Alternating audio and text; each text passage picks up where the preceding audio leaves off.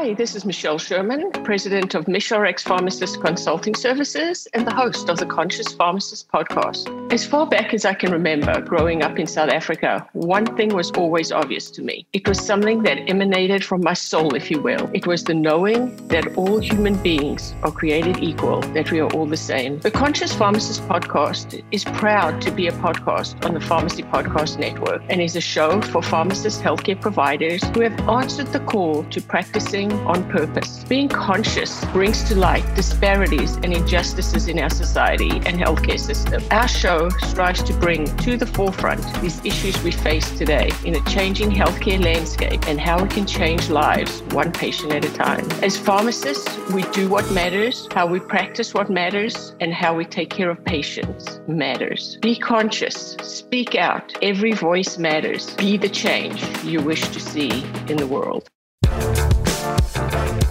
You're listening to the Pharmacy Podcast Network.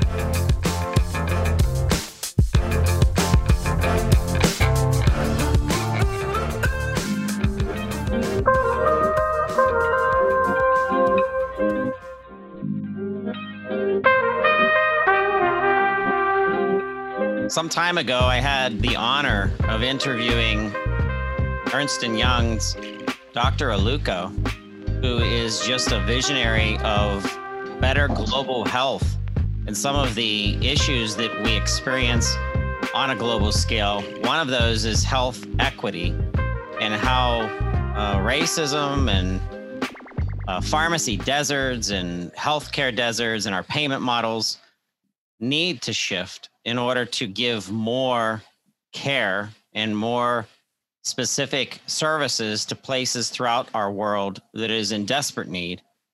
Here in the United States, we are experiencing that throughout the, the nation, which is surprising when we have so many resources. Uh, Dr. Yele Aluko is Chief Medical Officer of Ernst & Young's Americas, and today the Ernst & Young team returns to the Pharmacy Podcast Network. We're so excited to welcome Pamela Spence. She's Ernst & Young Global Health Science and Wellness Industry Leader. Welcome, Pamela. Well, thank you very much uh, for having me. Uh, excited to be here and, uh, you know, really uh, an avid listener of, of some of your podcasts. So thank you very much. Delighted. That's wonderful to hear. We have a captive audience that is really used the um, publication to listen to over 30 different hosts that have really kind of dug into really meaningful themes. Uh, much of that sometimes comes back to the individual who might be talking about science or artificial intelligence, drug development, pharmacogenomics, which is fascinating. Today, we're talking about the five trends redefining the health sciences and wellness operating model and the study that you designed and wrote, which is this title, which we're going to have in the show notes. So, anybody listening, you'll have access to the Ernst & Young publication in your show notes. And Pamela, you did a, a very good job in your brief pushing out the ideas that you have, placing this, the patient at the center of healthcare.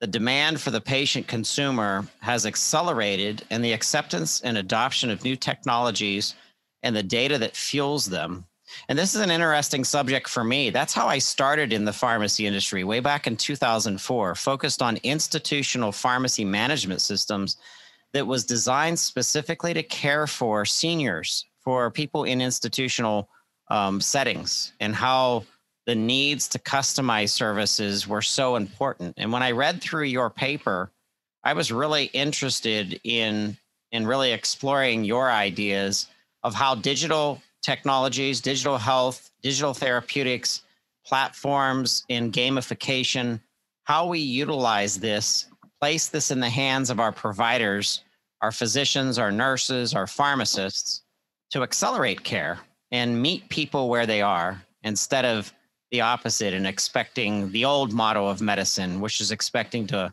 the patient to to come to you know the the source. But I think we're returning to multiple aspects of healthcare customization. But I wanted you to give an overview to our listeners of your insights and a little bit about yourself as well. Sure, no, thank you. And I, and I think we all work in healthcare because we care passionately about people uh, and people's well-being. And, and I'm, you know, I've spent 30, 30 or so years now working in the technology and also healthcare industry, but, but health working in healthcare really gives me the purpose and, and the technology and, and innovations that we are seeing, particularly around sensors and AI and machine learning, I think all really can sort of drive to uh, the industry being able to offer better better care for uh, uh, the, the, people, the citizens of, of, different geographies. But I think um, you know our five trends report. I, I am a big believer in um, trying to be practical uh, and really, but but thinking about how um, companies can obviously do what they need to do today, but really start thinking strategically about making sure that they have a winning proposition in, in the future.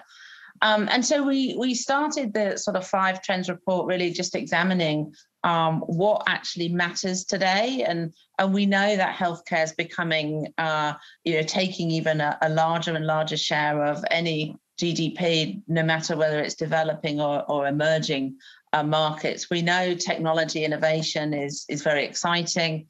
We know that um, patients, customers are becoming more and more demanding uh, as they're becoming more informed. I'd like to say well informed, but obviously there is information out there that that uh, does distract uh, a little. Um, but I, I also think um, that efficiency in care is now um, being pushed over into the life sciences companies as well as the payers and providers. I think previously life sciences companies have rightly been very focused on quality and efficacy of the products the medicines, that the amazing medicines that, that they innovate and produce. But I think even them now are, are really beginning to think about productivity assessments. So, I mean, we all know that's happening, but what does that actually mean practically? Um, and we have a vision for a, a smart health system of the future. We've released a video um, and, and that we'll, we'll obviously share with you and, and your team that you can profile that. But pairing that back against that that sort of backdrop, what is it that's really going to make a difference? What are the winning characteristics? What do we actually see happening in other industries? Um, you know, be it you know the the uh, you know the the Amazons, the Netflix, the Ubers, and and and if you look at the other industries and those characteristics, it's if you pair back what is success in their business model, it really all boils down to is it convenient? Is it seamless? Is it personalized and predictive? Is there a lot of choice? And how transparent is it?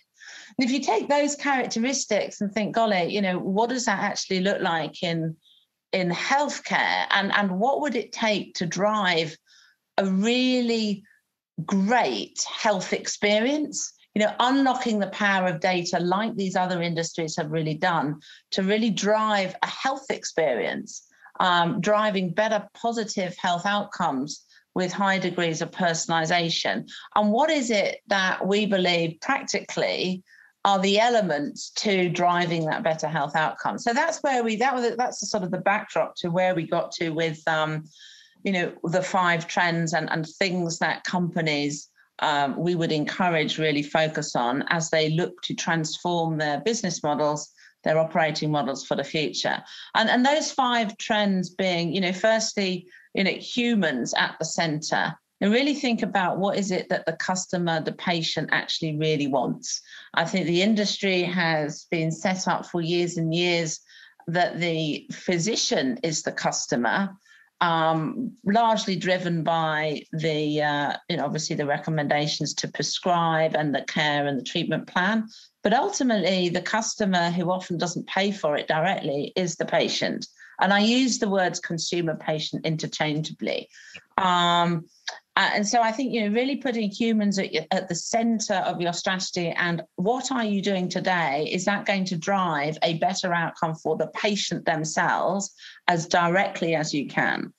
Um, the second trend that we uh, we really looked at is supply chain, and we can see that the fantastic innovations that are happening now in in cell and gene therapy and, and CAR T, and, and we're, we're doing a lot of work at uh, EY in terms of making the delivery of some of these CAR T complicated treatments uh, a reality from a logistics perspective, uh, supply chain perspective. But but we see that the, the complexity around the supply chain bringing such personalized therapies to market because it's vein to vein or data to vein, which which requires you know a reversed and engineered supply chain um, to go back from the patient into the laboratory and then the, pa- the laboratory back to the patient with this augmented um, T cells of, in, in the treatment. Um, but we've also, as well as that sort of depth of personalized medicine, you've also got how can physicians and um, you know I would argue as uh, as time moves on um, the, the importance of the pharmacy becoming much more into the fore in primary care how can we actually use data and technology to better prescribe and better measure uh, with uh, with uh, you know sensors and whatever the, that that degree of the personalization on the supply chain uh, on the, on the effect sorry of, of the medicine? So i think the the whole element of is the supply chain that you're uh, fitting into um, going to be match fit for that high degree, the agile nature of uh, prescribing and also uh, delivering of these new cell and gene therapies. I think um, the third trend that we were really looking at is outcomes based reimbursement or value based care. And I think that will require a, a real acceleration of more innovative contracts, especially around some of the curative therapies that, that we're seeing on the market and how do you price to that? If you're actually going to cure somebody of a disease do you avoid you know um, operating room costs and and therefore what should be the price point? I think that's a very interesting debate and discussion. Um, you know the data needs to flow around the whole network much more um, easily and and ultimately actually to create real value. You, you quite often don't just want access to your own organizational data and be able to interrogate that in a much more structured way, but actually access to others' data in the supply chain. And I'm not not suggesting for an instance there's one big massive data lake that everyone can access. I, I think that uh, you know, we, we used to talk a few years ago about data lakes, but but actually owning data is just a cost. Access to specific data, if you are really clear on what do you want to do with it. I, I, say to many companies, you know, analysis for analysis sake. What data do you want? Oh, we need to do some analysis, but what analysis do, do you want to do and why? And why do you need to do that? Um, and so that that access to data that you don't own, I think, is going to become really critical.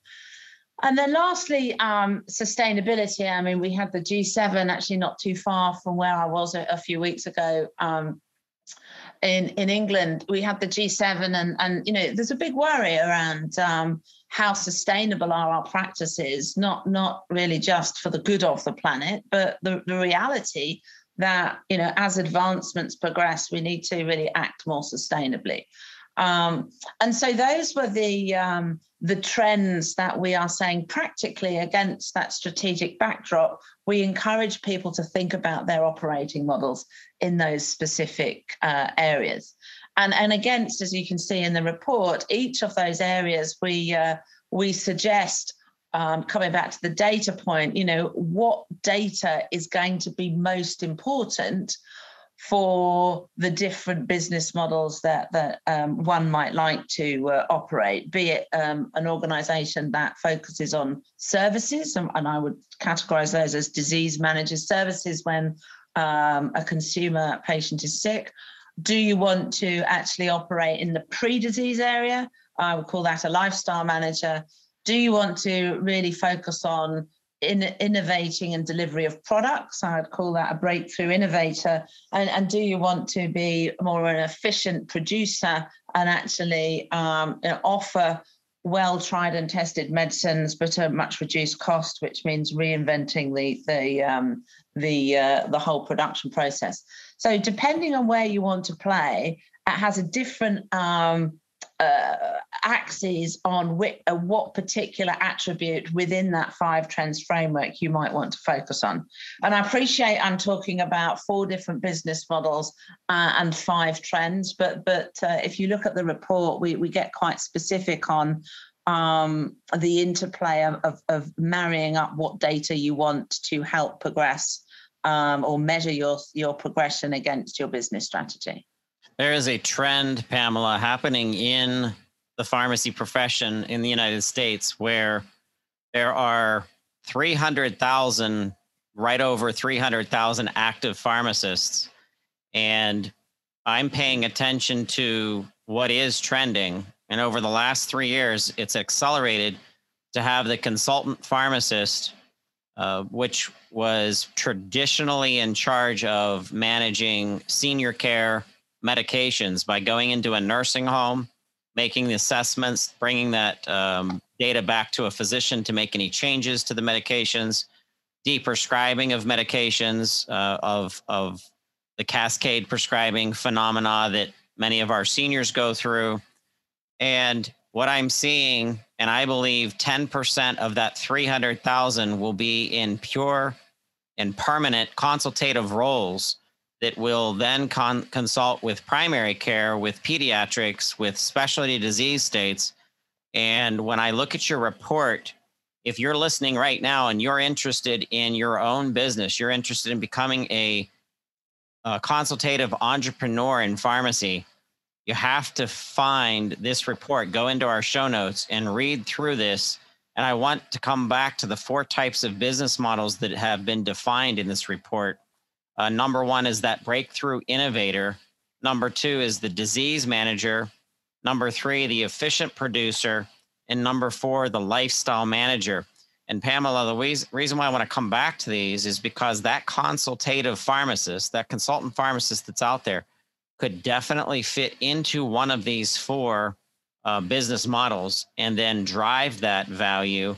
Um, and by the way, the more specific that you get the more opportunity you have to stand out from the crowd. So if you're listening to this podcast and you've worked big chain retail for years, and we've heard a lot of this, Pamela, where we we we hear about burnout of pharmacists that are working in the retail sector. If you have accumulated that two years, five years, 10 years of experience serving your public, there's a tremendous amount of data, there's a tremendous amount of understanding, and there's a trend, tremendous amount of empathy that you have for the public that you don't want to just push aside in, in your experiences, you could transfer that to um, that consultative role and decide am I a breakthrough innovator? Am I someone who will capture value in best class products and demand that high net worth for an individual healthcare, individual healthcare systems digging into very specific disease states? Am I a disease manager? Am I someone who's creating value by having a deeper understanding and, and, a relationship that I've built with my patients and consumers. And I'm focusing on specific, like maybe the behavioral health sciences, mental health as an expert, or efficient producer, as you've mentioned, those who deliver that efficient operations understanding, someone who helps to streamline long term care pharmacy operations, or someone who streamlines health system pharmacy this is this is worth so much to those organizations that they would have and bring in an expert who understands it because they were saturated and soaked in it for years and can bring back those experiences through data and reporting to deliver something that can impact the population health of, of that health system. And then number four, like you brought up, I think of several organizations, Pamela. There's a company called Capsule RX, Sonia Patel there's other hims and hers, which are lifestyle um, specific medication experts that drive down into erectile dysfunction, for example, or uh, women health services specifically um, in in uh, reproductive issues and reproductive uh, consultations. Where now we're getting very very specific, and we're saying we're going to supply wellness solutions as experts of pharmacists of medication management to help lower the expense based on the ongoing management for this mass market in using um, my community as power instead of going you know nationally. Now i'm a i'm a community uh, consultant pharmacist and i'm keeping the aim around a specific disease state by capturing the value that i bring to my community because now i'm trusted and i'm known within my community. I think there's a tremendous amount of power in that for the individual pharmacist and to feel that they can literally make a difference if they don't want to stay within you know the the chain pharmacist environment, for example. And that's what I'm going to take this report, Pamela, and I'm going to kind of try to help coach those consultant pharmacists. I actually have a list of these consultant pharmacists, and those are the first individuals who are going to get access to this podcast. I, I think you're absolutely right there. I, I, think that the the what the the our, our, our pharmacist actually can bring is a real understanding of the consumer patient because they see them day in day out probably more frequently than the physicians. And i think that's what um, you know we talk about humans at the center and that's really at the heart of that is you know people are people they're not machines. They they respond in rational but also irrational ways.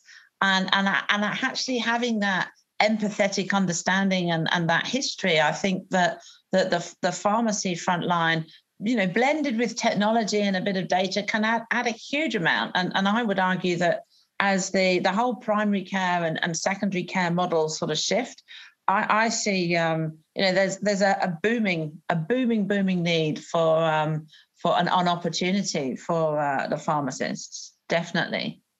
Interestingly, my father always wanted me to be a pharmacist, and I I, I chose uh, biochemistry, not pharmacy, at university, and then went into R and D. But it's funny how life is sort of you're never too far away from what your parents always thought was best for you you don't want to admit it until you're, you know, probably as old as I am now.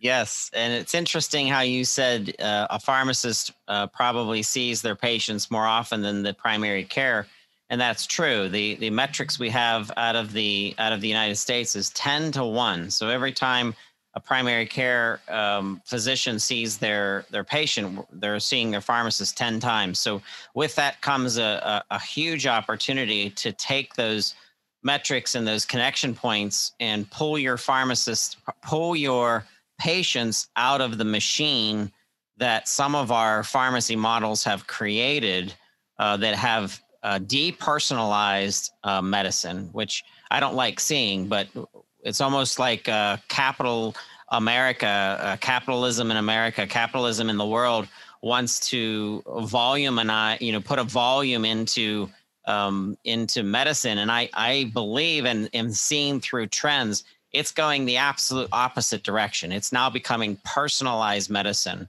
I know in my lifetime, uh, Pamela, that I will see a time where they will take a base compound medication that is mass produced and they'll leave an opportunity through some type of 3D printer to take a pharmacogenomics test of you and saying, hey, your doctor has put you on the ABC medication for maybe it's a psychotropic drug, maybe it's a cardiovascular med, and they will make you take that test, have you take that test to ensure that you're going to metabolize that med, and then they'll right on premise alter the very last component to ensure that you're going to absorb that medication as intended and as designed.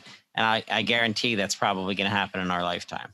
Oh no, no, no question, no question. I think that that um, miniature modification because you know all our bodies are different. Um, and you know, I, I you know, I, I, don't want to cite the statistic, but it's well known in some circles that you know not all medicines work, right? And we can see that the patient. Um, um, but actually having that direct feedback loop on is this working for me um, you know, the, the, actual scientific data, is it not? Um, but also, I think an, another thing that we're working on in, in terms of the, the outcomes um, and innovation contract, sometimes if the patient feels better, uh, it doesn't matter what the data says and the doctor says. If I'm actually feeling better and leading a more active life, that that should count for a lot too. And again, that empathetic view that that and the skills that that you know experienced pharmacists have developed over over the years i think that that that is the psychological well-being you know we we don't understand enough about it so I, you know, I, I guess i'm just reinforcing what you're saying there's a huge opportunity um, one thing though I would add in the the business models in it, and you sort of described them them well, the disease manager, the lifestyle manager, the efficient producer, and the breakthrough innovator. I think um, depending on which route um, folk want to go. I think there's a real delineation about how value is created. Um, you know, what effectively is your USP, your unique selling model, or and, and who actually are you targeting? Because it's not a one size fits all. You know, if you're a disease manager, then you know you're probably operating a bespoke service and you really need to understand the customer and the relationships and the service model around a product versus a, a breakthrough innovator and then you're much more um, actively looking at the scientific product efficacy. So I, would encourage your um, your community to really look at the graph that we have in the report that really illustrates how value is created. You know, what is your offer, and who is going to appreciate and demand that value, i.e., your customer. So you mentioned in your report etectRx, who has been a, a shining star uh, digital therapeutic um, provider and developer um, in in my world. I, I was personal friends with Harry Travis, who was the initial CEO of that organization who then it was adopted as he moved on to a different position by Valerie Sullivan, who's now their acting CEO. And being able to ingest a medication in a, a digital capsule that responds to your stomach acid activates a power ability through that and then feed data to an iphone that's um, you know that's being held by the the intake by the patient themselves to have uh, data and and where that could go to uh, ex- expedite uh, the specific data that the that the physician that the pharmacist wants to act on, and then pairing that with um, uh, quote unquote Pear Therapeutics and what you mentioned. Can you talk about your interest in those two organizations and how that ties back to personalization? Yeah, I mean, I, I don't tend to comment on any detail in specific companies, um, you know, given our regulated industry. But but what I would say is, I think there's a huge opportunity. Um, it's very fragmented um, to actually get digital therapeutics right. I mean, another example I've um, I've uh, had witness to is actually medication being turned on and off mm-hmm. with sensors inside a patient, um, but the on and off can be turned on with specific UV light.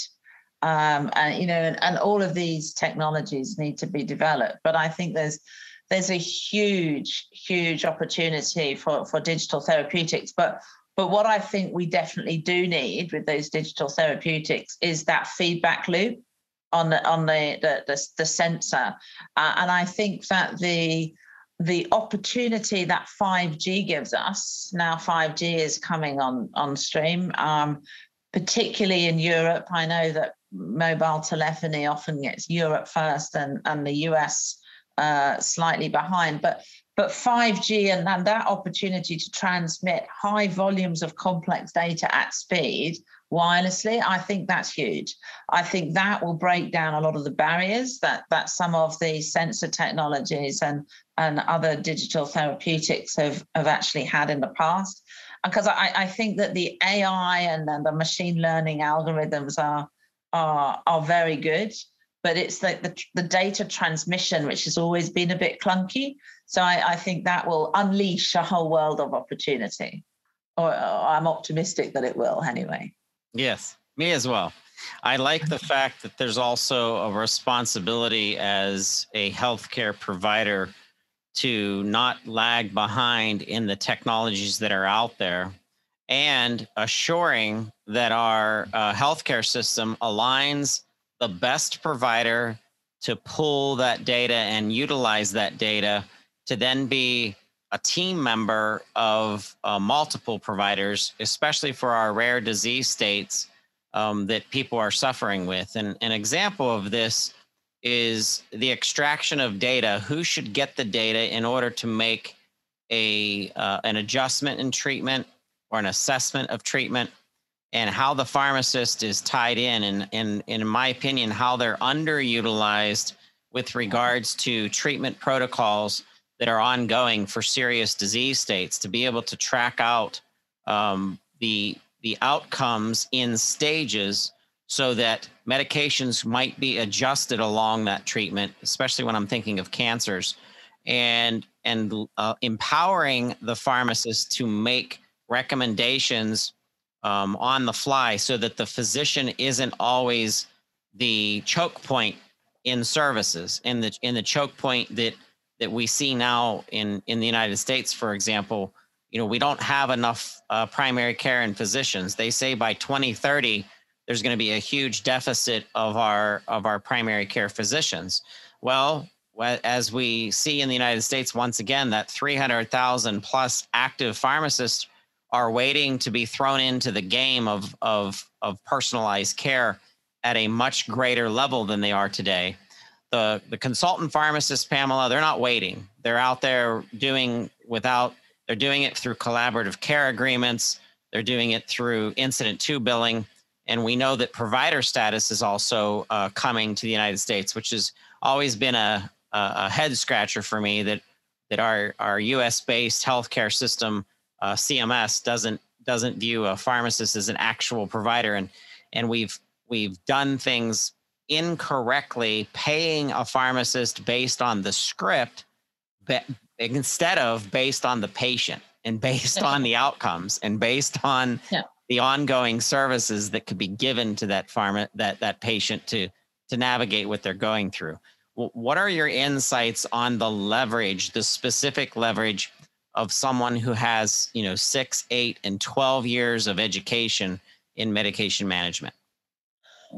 Yeah, and I think that's an interesting one because you know I think that the industry can and, and the regulator can can create um, the opportunity for change, but it's going to be the patients and the consumers on on, mass which will drive the adoption of the change. I I, I often say that. So I, I think that the collaborative care agreements that you you referenced, I think that's sort of step one. But I think that employing technology and you know, actually creating virtual interfaces to stimulate that demand and until we get to a tipping point. I think that's that that that is likely. Well, history will tell us that's how change happens. So I, I think that um, it, it's just very important as you as you reference. Dr. Becky Winslow is one of our podcast hosts. She is uh, leading the PGX for Pharmacists podcast, which focuses on how uh, PGX ph- uh, pharmacogenomics is being used. And I, I'm going to quote her. She said in a recent post In pharmacy, we often talk about misaligned incentives within pharmaceutical channels that artificially inflate drug prices, but we rarely focus on the conversations on the misalignment between a payer paying for a specific medication for a patient in their condition, but the same payer not paying for a diagnostic test to determine if that medication will be therapeutic or non toxic for the patient before the patient consumes the medication. And you know, bravo to you, uh, Dr. Winslow, for for citing that. But that's absolutely tied back to this report. And why are we spending money on expensive medications that that we have the data, we have the ability, we have the technology that could tell us right now today if in fact that medication is going to work as intended. So I want to shout out to the pharma industry in saying when you start building your formularies and your reimbursement models, we must have the ability to make sure that we can pre assess if in fact that medication is going to work or not. Yeah, and, and I do see, um, I, I, you know, I've been a big supporter of outcomes based reimbursement for years. And i and i i see that um, with the advancement in some of the therapies uh, and we've got some pilots going at the moment with major pharma um, to look at how they can actually get reimbursed for outcomes. I think it'll be you know it's not going to be adopted on mass for everything at the flick of a switch but i think it's going to be yeah, it's a bit like those exponential adoption curves. But I think you know, pick some winners at, at the moment because it, for me, um, you know, and I reference, you know, I started life in the laboratory and and as a research chemist, and and you know, we're only somebody somewhere has got to pay for innovation, and um, and the whole system is struggling. Like I, mentioned, it's you know the the, the uh, healthcare taking a larger share of GDP. So, how can we get a fairer, more equitable reimbursement model that will actually drive productivity and efficacy and and and that you know only the drugs or the medicines and the care, the therapies that work will actually be innovated. Uh, and it's a sort of a, a backwards sort of down the value chain cycle. But unless we have a, an outcomes-based reimbursement system without with all the pricing pressures that we can see around the world, I would worry that innovation would be stopped, which would be a travesty for, for the industry. So that's the driver about why we made a strategic investment to really focus on um, some software products that really drive uh, uh, innovative and outcome-based contracting. Admittedly, trial uh, being trialed at the moment in Europe, but I just see the, the, the innovation drying up if if the industry doesn't shift to that sort of reimbursement, and it's got to be holistic. Yes, absolutely. What is your advice for our pharmacists listening right now who are interested in transforming their specific businesses? And I think of our specialty pharmacy owners, I think of our privately owned pharmacists that are now making these micro chains that are that are developing 10, 20 locations to really serve their communities with a lot of the uh, technologies that they want to adopt and they don't want to be held back by these gigantic corporate infrastructure, um, you know, behemoths that are out there kind of controlling 78% of the entire um, uh, reimbursement and drug uh, spend in, in the United States. But what, based on the data, based on this report, what's your um, call out right now to our consultant pharmacists?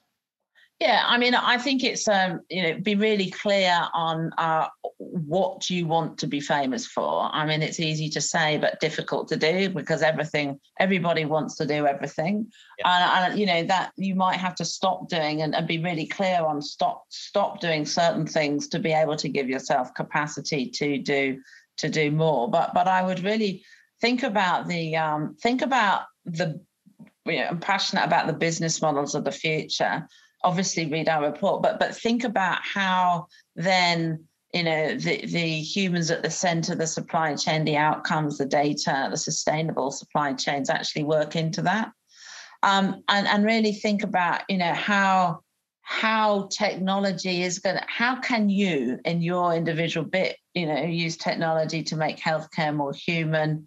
What does that actually mean for your operating model? Who do you actually need to partner with? Because especially for you know the development of new business models and the flex you, you know and you know i think the the biggest hindrance some of these large um, uh, you know organizations have at the moment is they're unable to innovate um, because they they make such a good shareholder return as opposed to stakeholder return on their current operating model um, you know, trust is a little bit broken in some areas. So, you know, but I think that all comes back to outcomes based reimbursement, mutual trust, mutual value.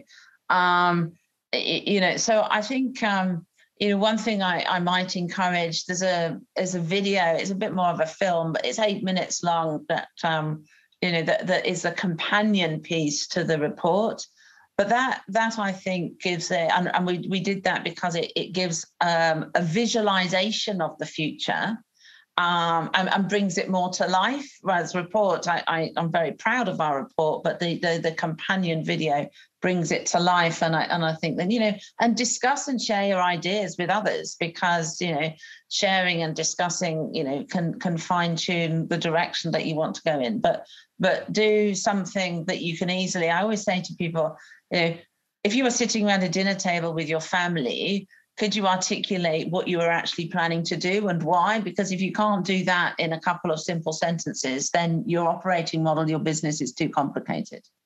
Yeah, yeah.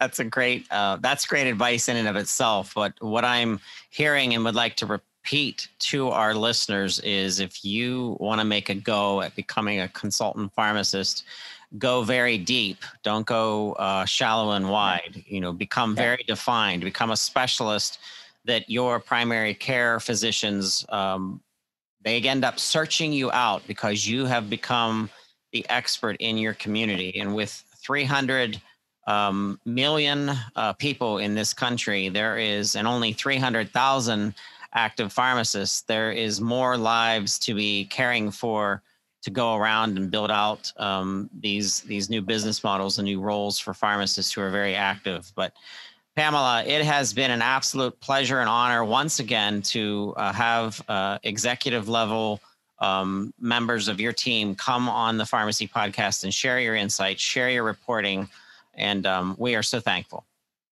It's my pleasure, and uh, you know, looking forward to working more closely together with the the Pharmacy Podcast Network. So, you know, thanks for the uh, invite this afternoon. I've, I've very much enjoyed our conversation.